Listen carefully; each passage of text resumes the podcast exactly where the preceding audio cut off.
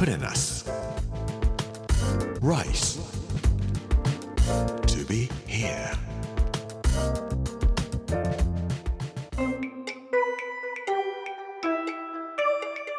こんにちは、作家の山口洋二です。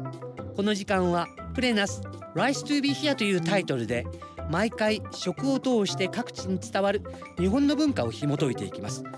今週は船フードの巻、火曜日の今日はÇa vaの空気感というお話をさせていただきます。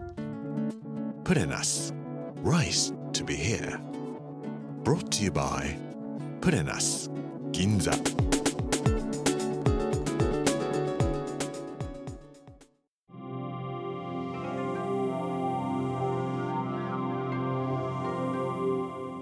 皆さん缶詰お好きですか？うちの近所にはあごだし缶というのを売っている自動販売機があります。誰が買うのかなと思っておりましたけれども、この前なんかおじさんが買ってました。僕も買ってみようかなと思って買ってみておそばをつけて食べてみましたら、あごだし、これがすごく美味しいんですね。秋葉原のあたりに行きますとおでんの缶詰とかそういうようなものがなんか昔流行って売ってあったような気がします。それからうちにはフランスの缶詰いっぱいあるなと思います。で、時々オドブルみたいな感じで食べています。フィレドマクホーバンブラン、それからフィレドマクホーアラムター。マクホーというのは日本で言えばサバなんですね。サバのバンブランというのは白ワインなので、サバを白ワイン漬けしたもの、それからアラムタードっていうのは、ムタードっていうのはマスタードのことなので、サバをマスタード漬けにしたもの、こんなものもありました。サバという缶詰がよく最近いろんなとこ売ってます。青色、緑色、黒色、黄色、赤、見ませんか？サバって書いてあります。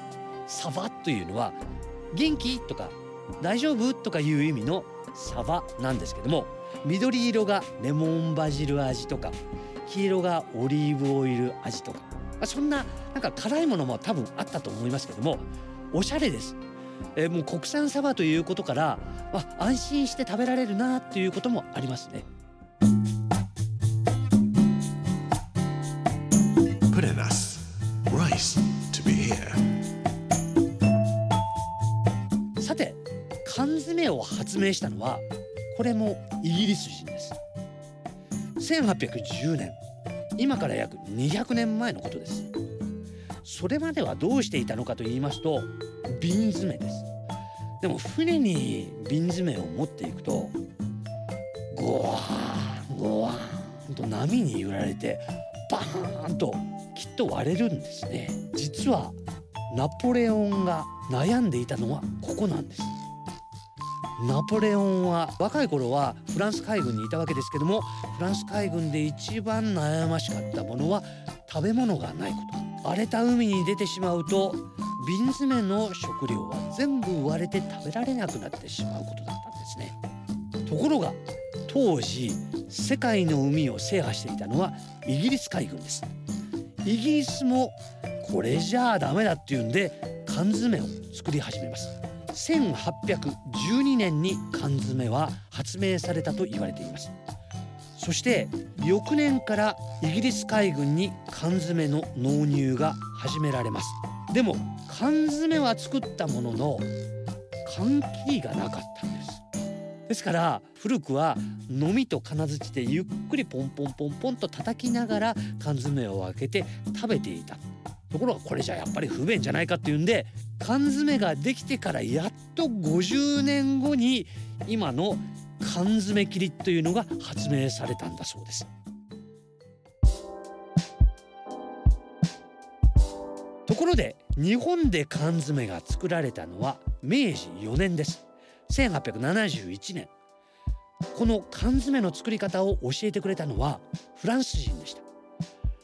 レオン・デュリーという人なんですけども、京都にいた人です。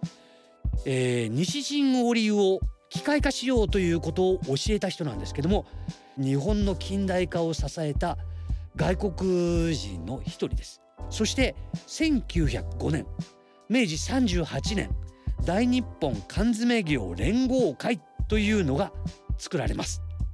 これは日露戦争のすぐ後のことです。だんだん、戦争が起こったりすることが多くなってくる。そんな時日本でも缶詰が作られるようになるんですね。その頃から作られているものは牛肉、それからマグロ、鮭、サンマ、カニ、ツナ、それから北海道ではトドカンとかいうようなものが作られるようになっていきます。野菜も缶詰にしてしまいます。みかん、パイナップル、さくらんぼ、白桃買うことできますね。時々買いません？パイナップルとか無性に食べたくなる時があるんですけども、そしてパイナップル食べた後にこのジュースっていうかつけてある甘いシロップ飲んだら体に悪いだろうなとか思いながらもついつい飲んでしまったりとかいたします。野菜ならアスパラガスとかマッシュルームとかね、福神漬けなんかも缶詰でありますね。それから珍しい缶詰もあります。